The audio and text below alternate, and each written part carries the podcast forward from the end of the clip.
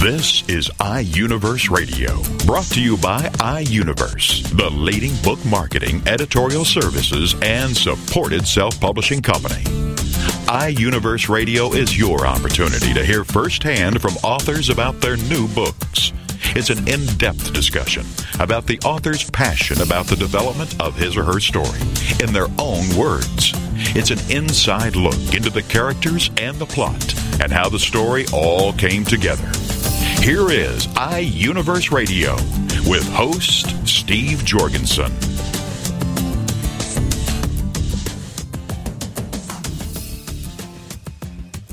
The title of the book, New York Nights Writing, Producing, and Performing in Gotham. And the author is Nick Catalano, and Nick joins us now on iUniverse Radio. Hello, Nick. Hi, how are you, Steve? Well, you've had a life filled with experiences in the arts in New York City, met a lot of people, done a lot of things, producer, performer, reviewer. Kind of let's start at the beginning, uh, the beginning of your book. You talk about the early years. How young were you when you became a musician? I started playing at five. Uh, started performing professionally at 11 uh, and started to play jazz at that time and uh, was fortunate enough to be uh, here in New York for the bebop revolution, played with many, many fantastic musicians. And uh, it was really terrific. I did a lot of television playing, and some of this stuff is all recorded in the book, together with a few interesting stories about performing as a musician here in Gotham. Now, what instrument did you play, or instruments? I play. I play all the reeds, Steve. Uh, all the saxophones, and of course clarinet and flute, and uh, all the other things. I studied that, and uh, wound up doing that. Now, this was the end of the big band era. Yeah, basically, it was uh, a few years after that. But what it did is coincide with the uh, uh, the naissance or the origin of bebop jazz and so there were some very, very famous names on the scene, one of whom was Clifford Brown, a great bebop trumpeter. Uh, I wrote a book on Clifford, uh, published in 2000 by Oxford Press. Uh, and uh, other people, Max Roach, Charlie Parker, Dizzy Gillespie, on and on and on. So, how did you get involved from going from a musician into producing and introducing, you know, early audiences to a lot of comedians? Yeah, exactly. Uh, I've been a professor and a vice president at Pace University for decades. My day job is as an English and a music professor at Pace. And in addition to that, I was the director of performing arts for many, many years and started producing varieties of concerts, ballet, jazz, opera, and so on, and did a series early on in the 70s for the students uh, where I introduced them to new comics who were appearing in New York – and those new comics, of course, were not very, very famous in the 70s, but they became sort of the barons of show business. Uh, and the list is absolutely endless. It starts with uh, people like uh, Jay Leno and Jerry Seinfeld and Bill Maher and Richard Belzer and uh, oh my gosh, uh, Robin Williams, on and on and on. And so they did my shows uh, in conjunction with my own production company, I uh, I also produced a few of these shows independently, and in, addition to the comics, also produced shows with many many uh, jazz musicians that were quite famous, people like Lionel Hampton and Benny Goodman and Duke Ellington and and all of that. So that was basically the the basis of my of my producing career. Any um, memorable stories about these new and upcoming comedians? Well, yeah, there are there are a whole bunch of them in the book. Uh, share share a couple with us. Well, certainly uh, one of the one of the great stories and so on involves uh, Jerry Seinfeld, who was uh, I call him one of the third wavers. Uh, Jerry was uh, working at Catch a Rising Star and the Improv. These were two clubs that I booked all of the comics out of, and Jerry was such a fresh, new, uh, absolutely pure face. And I remember early on getting phone calls from a variety of people saying, "Can you send us a comic that we can use in front of a wedding or, uh, you know, or some nice little function?" And someone who's not usually using scatological language. And I always called Jerry. He was uh, he was uh, really wonderful and terrific. He wrote his own material. He was quite hysterical. Uh, we had a graduation party for my daughter at Catch a Rising Star, and Bill Maher entertained together with uh, Pat Benatar, who was a great young rock star at the time. So it was that kind of thing. Now, you've also been very involved in dance, dance creations. Yeah, I've, I've produced in, the, in connection with my Pace University concert series all of the big famous dance companies. Uh, oh gosh, the Joffrey Ballet, uh, Martha Graham, uh, the uh, Connecticut Ballet, the Cincinnati Ballet. Uh, I introduced them into New York for the very first time after the collapse of the Soviet Empire the new St. Petersburg Ballet. Uh, uh, Isadora Duncan. I could go on with these names. Uh, they're all there. It was a long, it was a lot of years that I did this. How did you make all those connections? As a producer in New York, uh, affiliated with uh, major agencies, uh, got to know uh, some of the best agents in New York, and of course developed friendships. They just weren't business relationships; they were friendships, and and and because of the fact that I had New York venues, uh, many of them were anxious to uh, introduce performers into Gotham here, and uh, I was always able to negotiate some, some very very favorable terms, and so it was it was a lot of fun. Are the big bands still as popular today as they were back, you know, in the of course the 30s, well, 40s, 50s? I'll, I'll, give you one story. Uh, the Glenn Miller Band toured Japan before the Second World War and is still touring Japan. oh my goodness! Still, they the haven't missed. They haven't missed a year except for the war. Uh, yes, the ghost bands are all out there. The Dorsey brothers, uh, Benny Goodman, uh, Jimmy Dorsey, Tommy Dorsey, uh, the Glenn Miller band I mentioned, uh, and and other ones, and so on. And I was able to take advantage of that by uh, bringing them to my campuses for for basically we did ballroom dances that you couldn't get tickets to. That's how popular they were. With a lot of young musicians, I'm sure, in these bands. Absolutely, uh, you know, they're young jazz kids come out of school now. Uh, when I was a a youngster, there was only one university with a jazz program, and now there's over 400 of them. So there are huge amounts of very, very talented musicians all over the place, and some of them get hooked up with these bands. Well, and you also associated with a lot of famous singers like Tony Bennett and Mel Torme. When I think of Mel Torme, that really takes me back, that silky voice. Oh my goodness, I miss him so much. He was a good friend as well as a performer in many of my shows. Uh, he was a mentor to so many singers.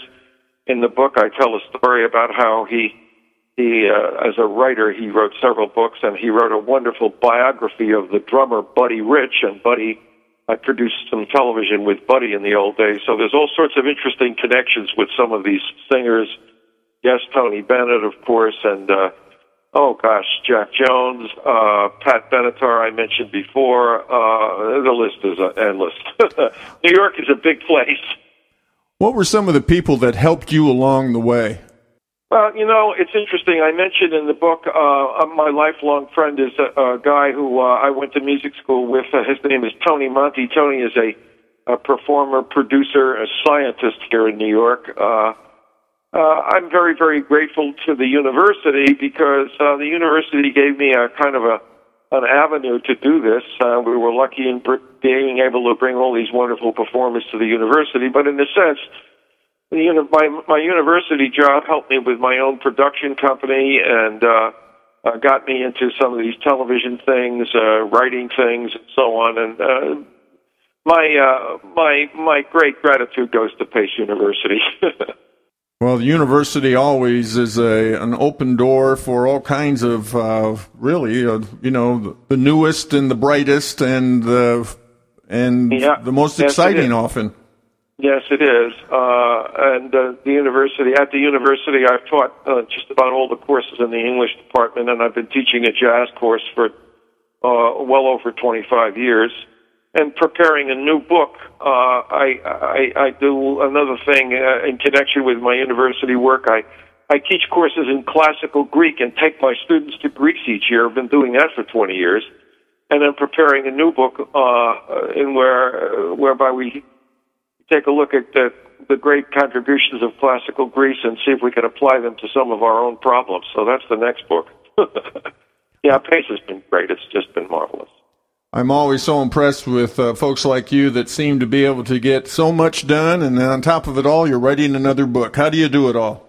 Well, I tell you, again, I'll go back to Pace. Uh, when somehow, when I was a kid, uh, I graduated from college, I decided there were all sorts of career opportunities in those days, unlike now.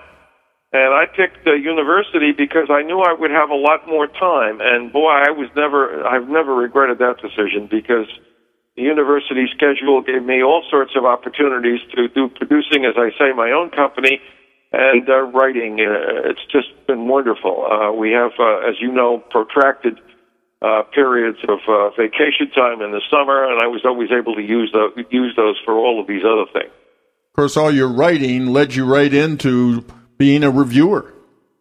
Yeah, absolutely. I've been a syndicated reviewer here in New York for 20 years. Uh, I have a column on the largest jazz uh, web scene. I have a, oh my God, I think it's about a million three hundred thousand hits a month. Uh, so the writing and the reviewing has all been, again, it fit into this almost like a, almost like a bit of a puzzle piece and so on into this sort of total cultural experience here in New York. And that's the reason for the title of the book. How well did you know Rosemary Clooney? I, I, I produced her in concert a couple of times and uh, actually wrote reviews. Uh, Rosie was in a, a beautiful New York venue called Rainbow and Stars. She, she was a very big headliner. She had uh, basically uh, trimmed down her movie career and uh, began a, uh, a recording uh, cabaret career in New York, and I was right there at the time had many interviews with her, and uh, at that time she was also uh, kind of hanging out with uh, uh, Nelson Riddle. They were uh, together for a while. And uh, during that time, it was uh, really wonderful. She was a very special person and uh, an absolutely consummate performer. It was great. Yeah, she always has that, just such that uh, pure image of of entertainer and uh, just overall good person. That's the way you always feel about her when you when you see her. One of the th- one of the things that was really outstanding, she signed a contract with uh, Concord Records, and uh, she was featured with some very very wonderful jazz musicians who were not very popular, certainly not as popular as she was at the time. And in the recordings, what she did is she always sang her chorus, and then gave the musicians whole choruses to perform alongside her. So she she didn't. It was very very unusual in, in in the recording of a singer. She never hogged any of the time. She gave the guys a chance. One of them has become a, a, a bit of a jazz immortal, Scott Hamilton, and it's really because of that, that association with Rosie. You also worked with Johnny Mathis. Yeah, I produced Johnny in concert a few times uh, at the Westchester Premier Theater uh, here in New York. Uh, wrote about him, reviewed him, uh, interviewed him several times, and was always a great fan. Uh, I I don't think that there's been anybody in, in, in, in show business whose whose recordings have been more finely crafted than Johnny. He was dedicated to uh, his life as as a recording artist. Uh, he he eschewed all sorts of opportunities in, in television and movies and so on because he really wanted to be uh, focused as a recording artist, and he certainly did that. He was such a technician with sound, with the sound of his voice. And he had wonderful people that he got together through the years to produce those uh, uh outstanding recordings, as you know. And what about the opera? Well, opera in New York is, uh, of course, uh, uh, one of the mainstays, uh, and because of that, uh, I, I, you know, I had a chance to do lots of opera reviews. Uh, got to uh, see in the heydays, of course, people like Franco Corelli and later on Placido Domingo, and of course uh, Pavarotti, uh, Mirella Freni, Joan Sutherland. Uh, I mean, my God, what can I say? Here in the Apple, you see it all if you if you're lucky enough to be involved with the arts. And you just love New York City. Yes, I do. I've been here all my life. Uh, I love it maybe more because I have a chance to spend a great deal of time away from it, uh, writing about it, talking about it in Europe. Uh, I'm in Europe a great deal. I just finished uh, two months uh, of uh, uh, p- both performing and writing uh, in Europe and teaching. And uh, yeah, New York is uh, very special for me. I, I I have not had the life in New York that many people have to have. I don't commute. I don't have to take trains. Uh, it's just basically a cultural playground for me. I get to uh, see uh, opening nights uh, as a reviewer. I get all sorts of fresh new CDs and books, and it's uh, it, it's really a cultural playground, and that's really why I wrote this book. Have you ever been involved on Broadway? No, not really. Uh, other than being a reviewer, uh, I did produce a couple of shows uh, in my concert series that uh, eventually went on to Broadway with performers. Uh, one of which uh, was a, a show called Swing with Maggie Whiting and John Pizzarelli. Uh, and another show was uh, Broadway Review, uh, a, a Broadway Review that was in the old days. But uh, Broadway hasn't been the the biggest love of my musical life, uh, as, as the book reflects. It's basically jazz and cabaret and, and of course, opera uh, and recording. We've got about a minute left. Nick, uh, share some closing thoughts about your book. Uh, I just read a five star review of it today on Amazon.com from uh, some guy out in California who said that he grew up in uh, in New Jersey, about 50 miles from New York, and always looked at it as if it were a playground. And he said, said something to the effect that uh, reading my book uh, was so enjoyable. that uh, it, it, it, it got him through uh, some of the corners of uh, show business and the arts and so on that he really never knew about uh, growing up uh, close to New York. Uh, he, he was very, very delighted with the book, and uh, he made me want to read it. Well, that's great. That's great. Well, tell us how to get your book. Uh, oh my goodness! It's uh, Amazon. It's on uh, Barnes and Noble. These days, uh, those are the biggest outlets. Uh, people are not doing as much in bookstores as they used to, uh, but uh, they can get it uh, right online at Amazon and Barnes and Noble, and there's a couple of other uh, outlets also, and of course the bookstores have it all over the place. Well, Nick, we really appreciate you being on iUniverse Radio. Well, thanks so much, Steve. It was a pleasure. It's always great to talk about New York, as you can see. That was Nick Catalano. He is the author of his book, New York Nights Writing, Producing, and Performing in Gotham. You're listening to iUniverse Radio. We'll be back right after these messages. East Texas Meals on Wheels needs your help. For the first time in 35 years, Meals on Wheels has a waiting list for meals. Currently, we serve more than 3,500 meals per day. With the help of donors and volunteers, we can eliminate the waiting list and serve more meals and ensure all who need a hot, nutritious meal are served. You can call our offices toll free at 1 800 451 2912 to find out more about how you can help. You can also visit our website at www.mealsonwheelseasttexas.org. Again, toll free at 1 800 451 2912 or visit us on the web at www.mealsonwheelseasttexas.org. After all, when a person needs a meal, they need it today, not tomorrow. Thank you for helping Meals on Wheels.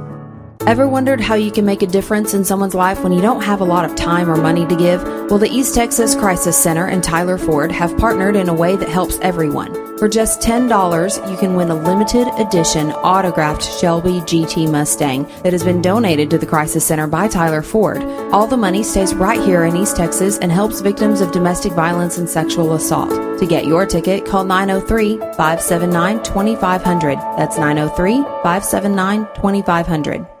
Saturdays on TogiNet.com. It's Author Talk.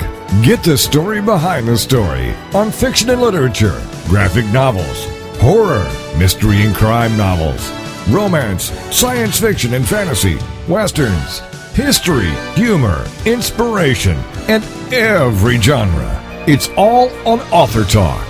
You'll get to hear new authors talk about their books. Take the opportunity to hear insights on what inspired them to write it. It's called Author Talk on TogiNet.com, and it's presented by Author House, the leading provider of services to help authors publish, promote, and sell their book around the world. Author House has assisted more than 30,000 authors, producing over 40,000 titles. Author Talk with host Steve Jorgensen every Saturday on TogiNet.com. Radio with a cutting edge. Welcome back to iUniverse Radio with host Steve Jorgensen.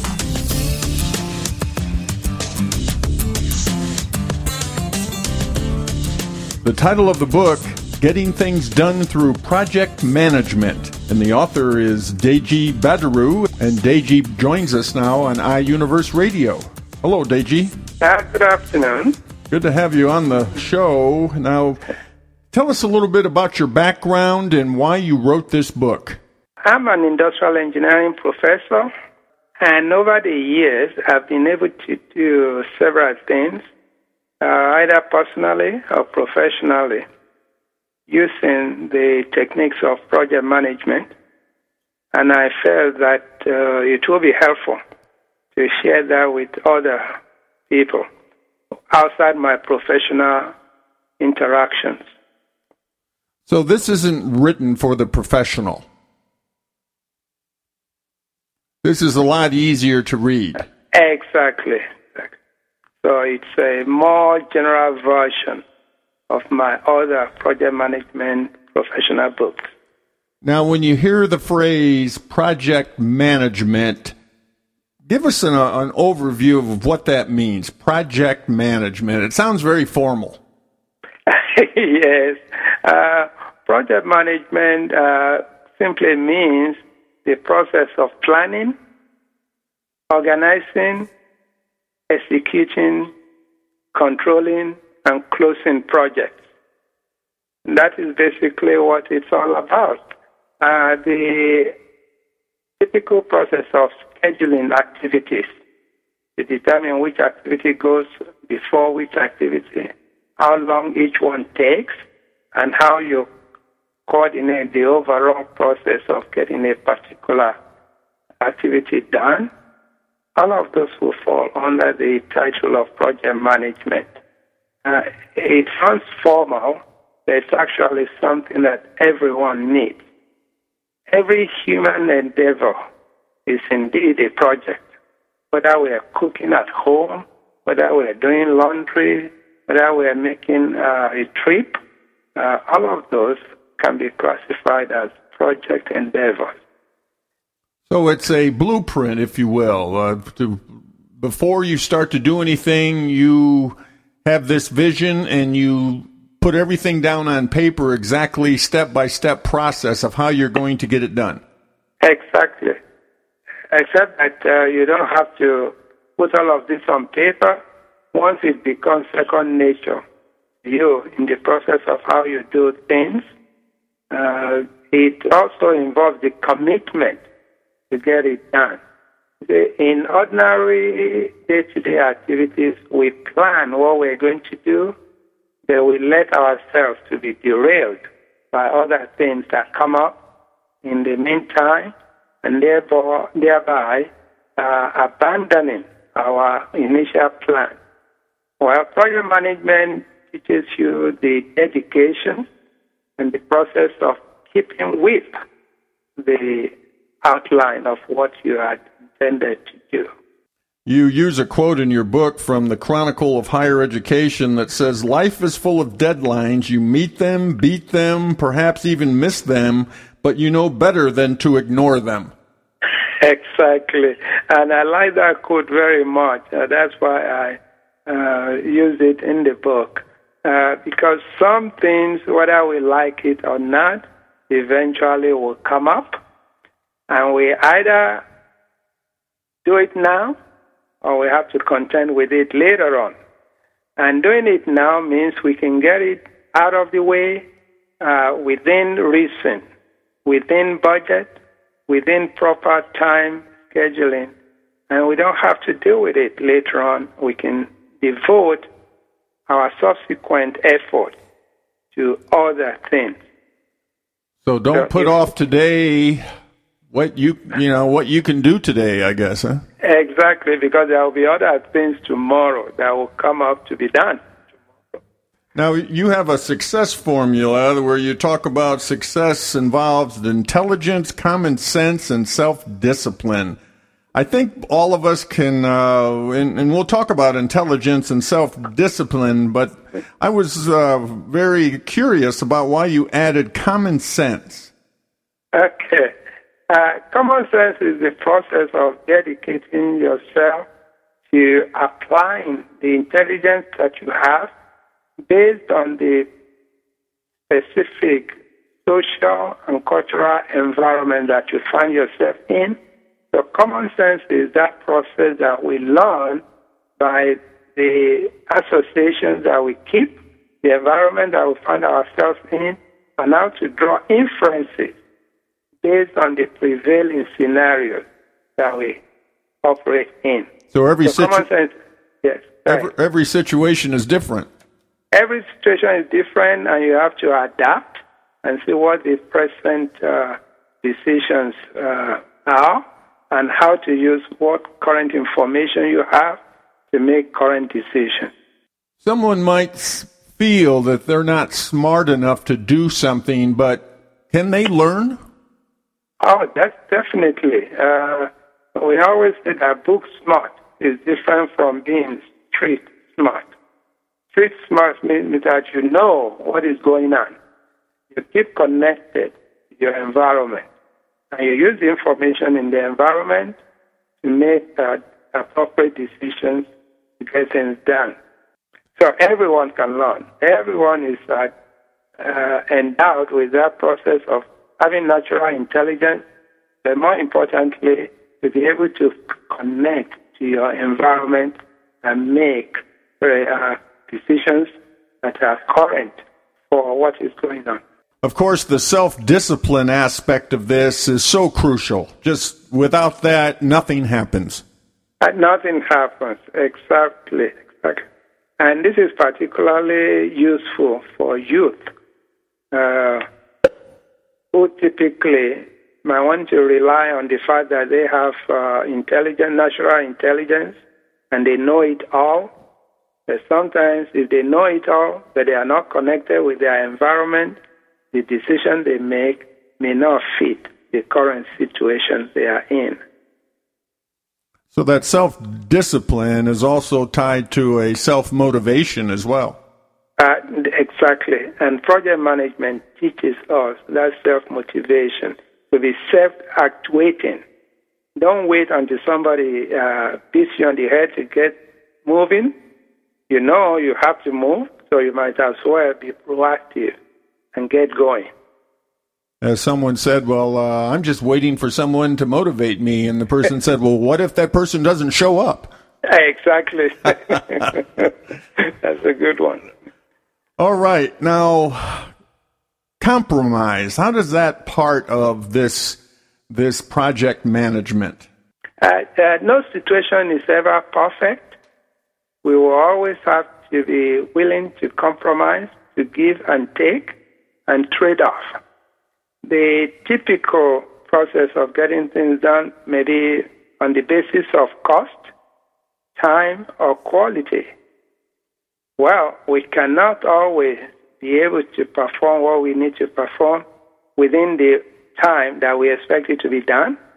We may not be able to do it within the cost that we feel it should take us to get it done.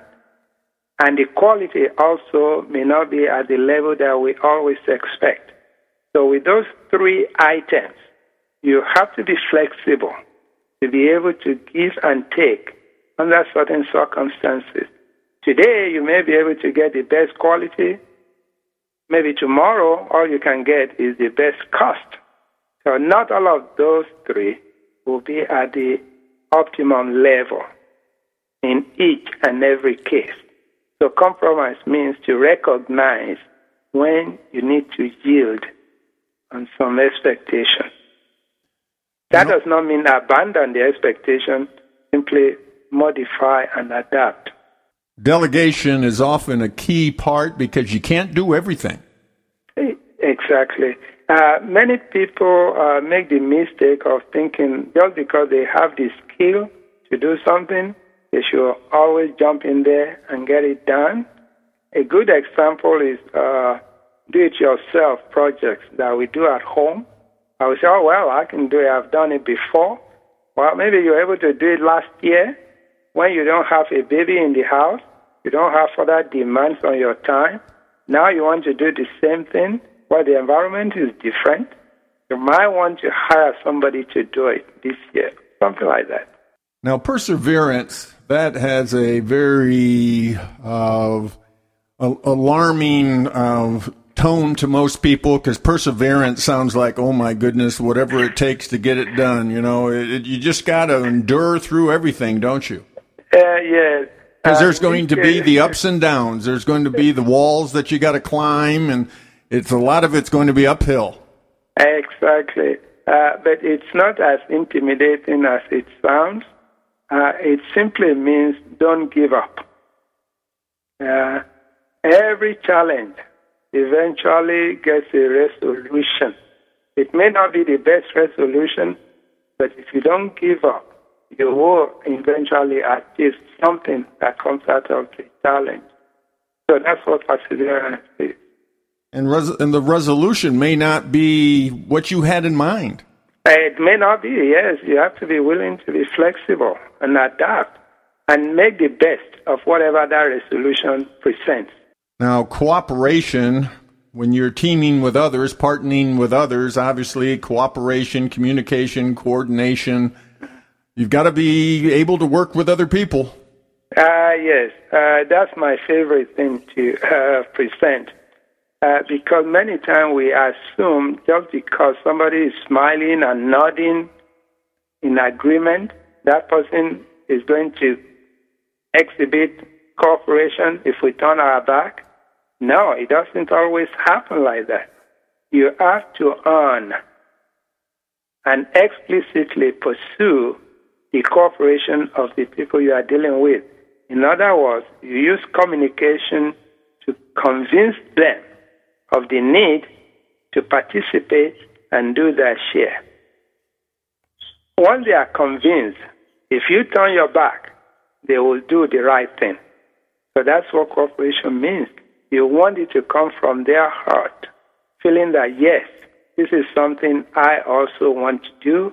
This is something I want to participate in, and I have contribution to make, and that contribution can yield positive results on the tasks.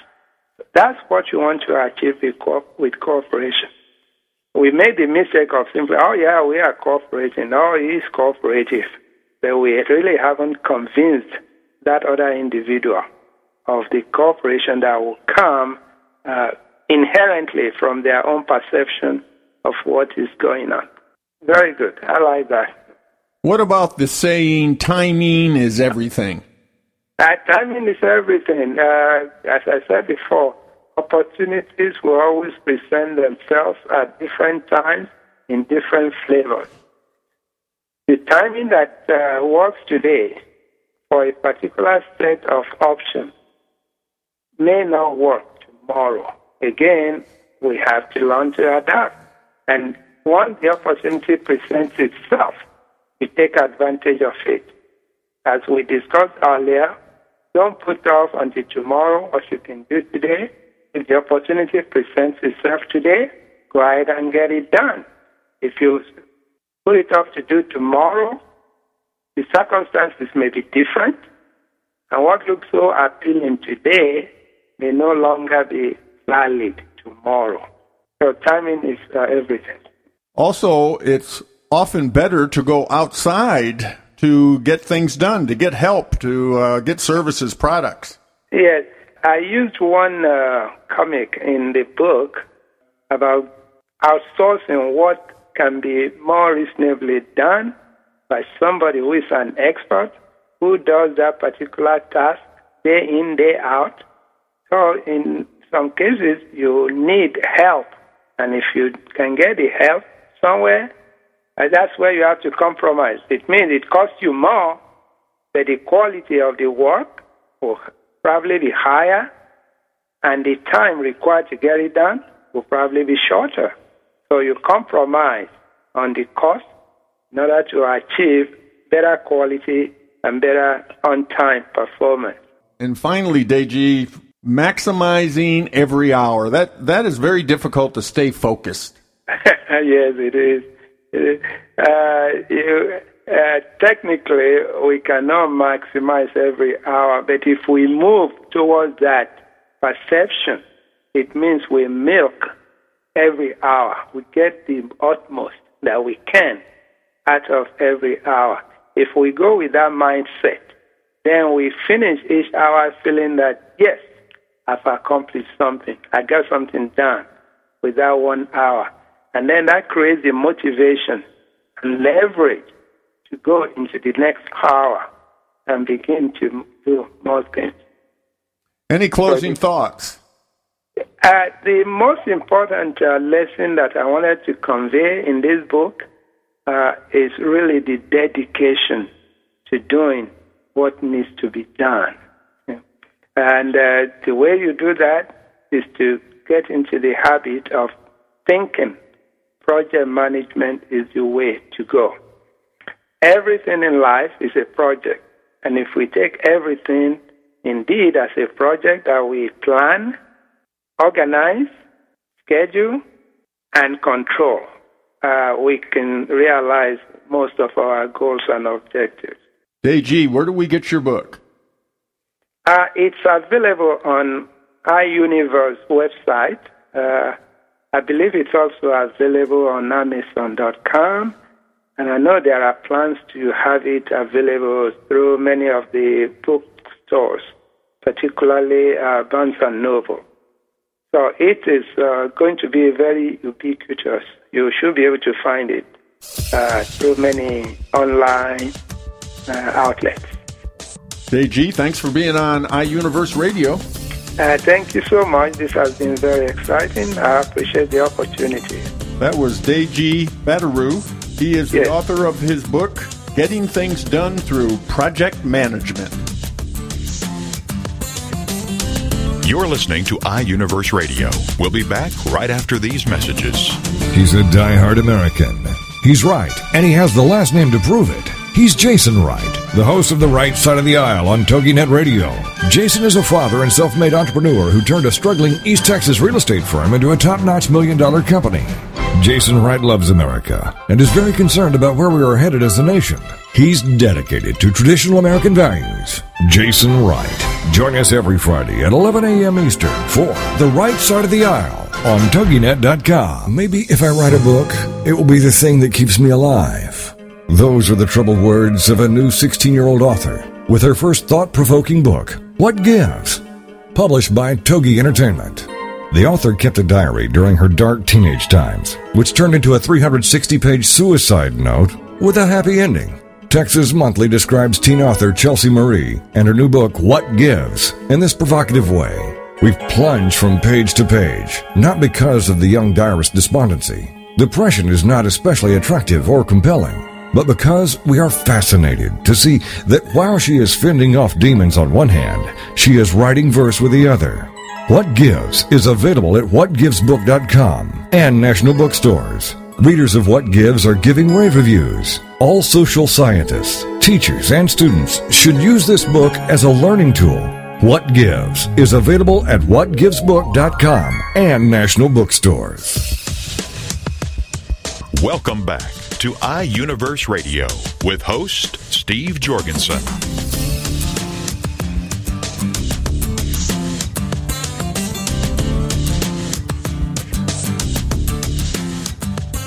The title of the book, Lucifer's Trumpet, and the author is John C. Williams. And John joins us now on iUniverse Radio. Hello, John. Hello, how are you, Steve? Well, this is a flashback to the roaring 20s, and I guess that's a kind of a period in history that really fascinates you. Yes, it does. My father was during that uh, era. He was um, in his heyday, uh, you might say. And I've always, I kind of watched back, you know, the old Eliot Ness things and things like that. I've always been fascinated by that sort of uh, that period in there. So you were you told stories, and somebody once said to you, "You ought to write a book."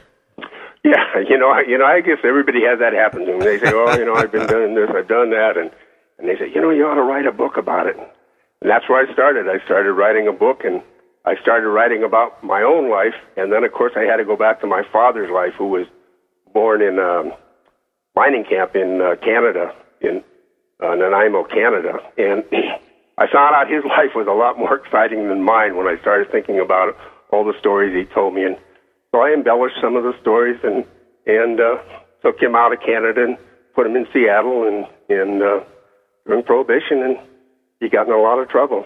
The main character's name is Samuel Wild. Samuel Wild, right? Now he he kind of gets uh, innocently hooked into this crowd, right? Yeah. Well, actually, he he and his friend were in a in a cave in in a mine cave in, and one of their best friends got killed, and they're thinking to themselves, you know, it's not going to be too much longer until this is going to happen to us. And they're sitting in about three or four weeks after the cave in, and they're sitting in a little tavern, and uh, a man approaches them and says, Hey, you guys want to get out of the mines and come work for me in Seattle? And they take it from there. Samuel goes, and his other friends decides to stay back and work the mines. And so that's sort of where it, where it starts out. So he ends up working for a guy named Milo D'Angelo. Yeah, that's the man in the that was the man in the bar that who introduced himself, and he came in and uh, had their, the everything arranged and took him down to Seattle, and, and he started right away thinking it was a legitimate business, and ended up, of course, being a bootleg business. Looked like he was working for some kind of a fish outfit, huh? Yeah, a, a fish broker. He was a fish broker. Was the cover for his illegal operation there. And of course, with anything uh, like the gang, uh, they ask you to do one thing, and then suddenly you're starting to do other things you never bargained for. Yep, and and of course with Samuel now he he's he's a drinker. He's that's what they did in the mining camps. They drank, and Saturday night was a big thing. So this was good for him to go down and work for a bootlegger because he knew he was going to get drinking and he was going to be Everything was okay. He didn't have any moral issues with being a, a bootlegger or a rum runner. And he kind of fit right in. And, and once he got established and once he, once he saw that things he knew as a child or was taught growing up weren't always so, then he started adjusting. And that's sort of how he moved, he moved to the next step. Now you talk about Sam Samuel, uh, his emergence as a man overcoming his fears. Now, give us some insight into his fears. Well, the, the thing, the, the title of the book is Lucifer's Trumpet. And as a child, four year old child, Samuel was out with his father on a boat. His father was um, a terror. He would beat him and do different things to him. But he tried to, to um, teach Samuel how to swim. And he, when he went in the water, Samuel didn't want to go. So the father held him under. And just before, just before he um, blacked out, he heard this music, this heavy song, beautiful music, and he blacked out. And then 16, 17 years later, somebody mentioned that what he heard was Lucifer's trumpet, that Lucifer was coming for his soul. Well, Samuel was always afraid of deep water after that. Excuse me. And uh, I carry that theme through through the whole book. And at the end, he has to come face to face with deep water, and he he does so. And you talk about the different characters that uh, helped reshape him. Now, talk about these different characters and uh, how they were able to help him. Well, one of the things with you, you're in. He grew up kind of in an isolated community, you know, a Welsh mining community and they had definite thoughts and ideas. Um, Chinese were looked down upon. Women, I guess, were looked down upon. But when he went out, he had to, all of a sudden, he runs into Chinese people he not only has to work with, but work for. He runs into an effeminate man who he who scares him to death. But if he wants to get illegal whiskey so he can drink it, he has to kind of play ball with this guy. And all the time he's seeing that all these old uh, phobias or whatever fears that he had or ideas that he had about people weren't necessarily so, and he he quit just judging groups by you know, you had to go to an individual and say, you know, all Chinese aren't bad. He, he's finding this out, you know. And so he just, it's just, um, people kept pushing him in one direction. The, the, the effeminate man actually taught him how to go into libraries and check out books, took him to cultural places, took him um, to the opera. I have a scene where he goes and watches Faust. And um, everything is pretty much on the up and up, and they, they, they turn out to be very good friends. And uh, Samuel also runs into a, a Chinese woman who is a U.S. Marshal, and he's if he's going to stay out of trouble and stay out of jail and stay out of being deported, he's got to work with her. Well, at first he doesn't like the idea, but then of course they he finds out that they're she's good and she's helpful and works with him, and he just he, he, his whole ideas change. I get him. I start him out as pretty comfortable as a miner. Then he comes to Seattle and he has some rough spots, but he gets comfortable again. And then once he gets comfortable, that last time, I really dro- drop the load on him. I make everything sort of crumble, everything he's known and seen about these people that he's been in. All like Milo, he was in awe of Milo, and he finds out several things about Milo that just changes his opinion and attitude towards him. And at the end, he's had to make the right choices. Life is choices, and the better choices you make, the better off you're going to be. And that's basically what happens with uh, Samuel. There must be a softer side in this story. There must be a woman somewhere. Oh, there's a couple, yeah. So tell us about the romance with uh, Samuel or the help he gets from a special female friend.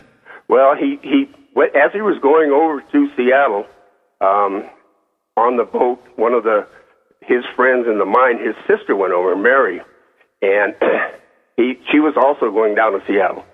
So he was going to look her up, and you know that was going to be somebody from home that he could deal with, and like that. But he fell in love with the office manager, who was a Hungarian woman who had a eight-year-old child, and she was about ten years older than Samuel, and she didn't want to have anything to do with him for a long time, but he kept working his way, working his way.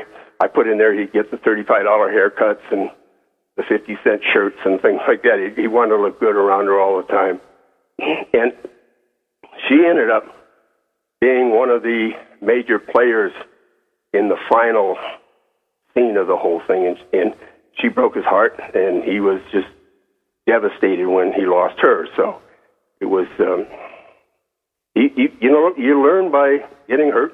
You learn by finding out, and that's how Samuel learns. He didn't learn from books; he learned from life, from experiences and stuff like that. So, who is the protagonist? Samuel's the protagonist. Oh, the protagonist? Right. Uh, Samuel's the protagonist.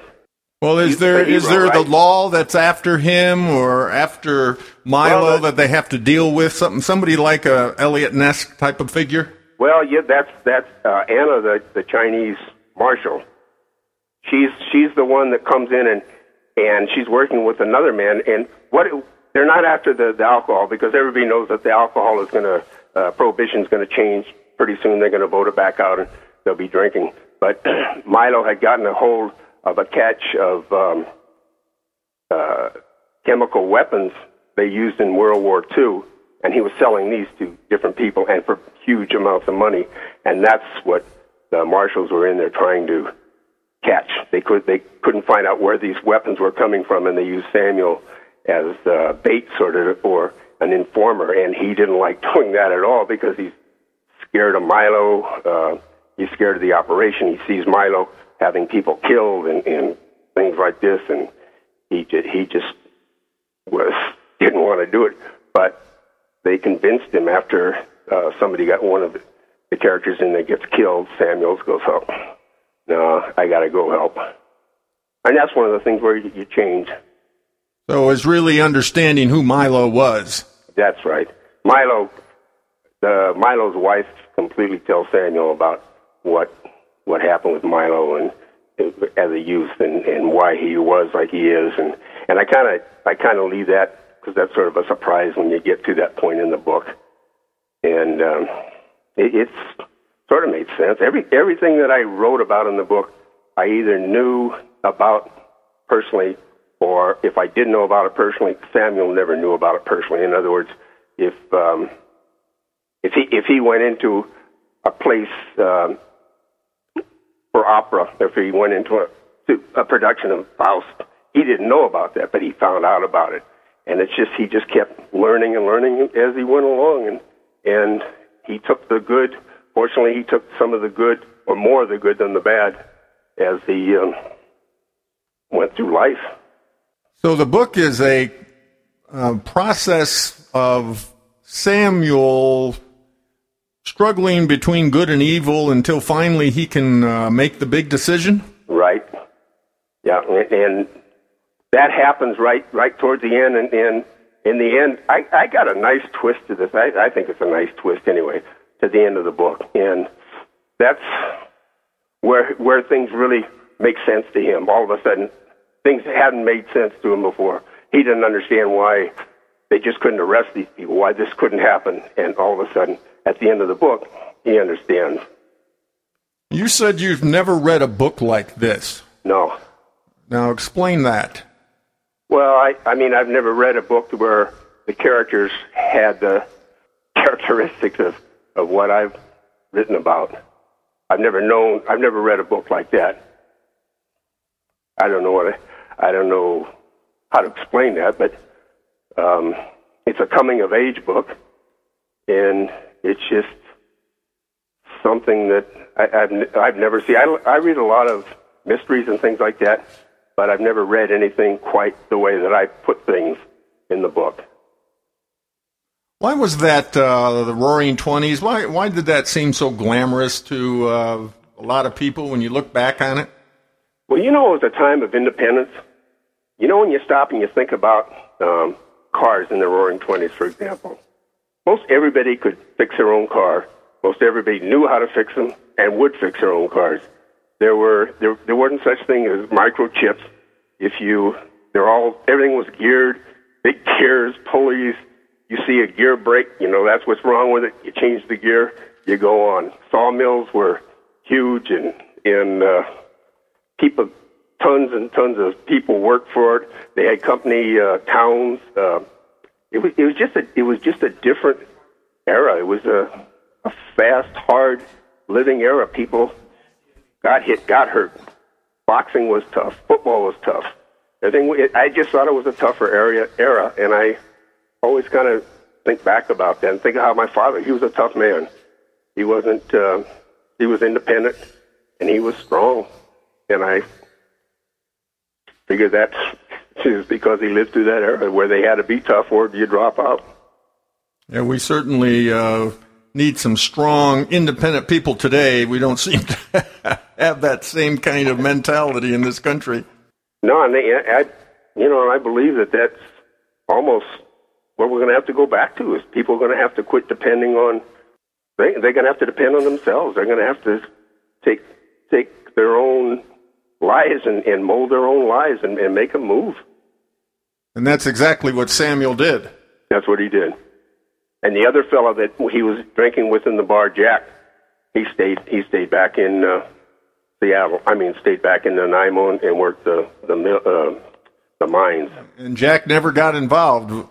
No, Jack was out. Samuel looked back as they were pulling away on the ferry going from Departure Bay to um, Vancouver. He looked back and thought he might have seen Jack coming out of the shadows, but the fog closed it off, and we're we're done with Jack after that. Any closing thoughts, John? Uh, no, I, I not offhand. I, I like I say, I think it's a, uh, the book is all about choices. Making you started making bad choices. You, you think about bad choices would be like your like you getting a tattoo of your girlfriend on your butt and then marrying somebody else. You know, that's a bad choice, and and you got to keep you know moving ahead. And and um, I think I think at the end of the book, people will see that that's what I did. I, I got him from one th- one line of thinking to opening up his mind and accepting more and accepting more and understanding that, I, I I hope I knocked some of the prejudice out of him. I hope he understood that you know things aren't exactly as they seem because, like I say, everything crumbles for him at the end, and he either has to stand up or he's going to be killed. So, and I'm writing a sequel, so Ah. we're gonna we're gonna So know more about it away, huh? more about Samuel. Huh? Yeah, Well, tell us how to get your book, Lucifer's Trumpet. right. Um, it's on Amazon, and it's also I have a website, and my website is jwilliamsbooks.com. J. Williams Books, all plural, dot com. Right. And of course, you can get it from iUniverse. Our universe, right? Uh, Barnes and Noble have it. Uh, gee, I tried to get it at uh, uh, Borders, and they don't have it. So I don't know why that is. But Yeah, anyway, people can pretty well order it from anyone, though. They'll, Yeah. they'll always be able to get it. yeah. Great to have you on iUniverse Radio, John. Appreciate it. Okay. That was John Williams. He is the author of his book, Lucifer's Trumpet. iUniverse Radio is brought to you by iUniverse, the leading book marketing, editorial services, and supported self publishing company. iUniverse Radio is produced by TogiNet Radio. Radio with a cutting edge.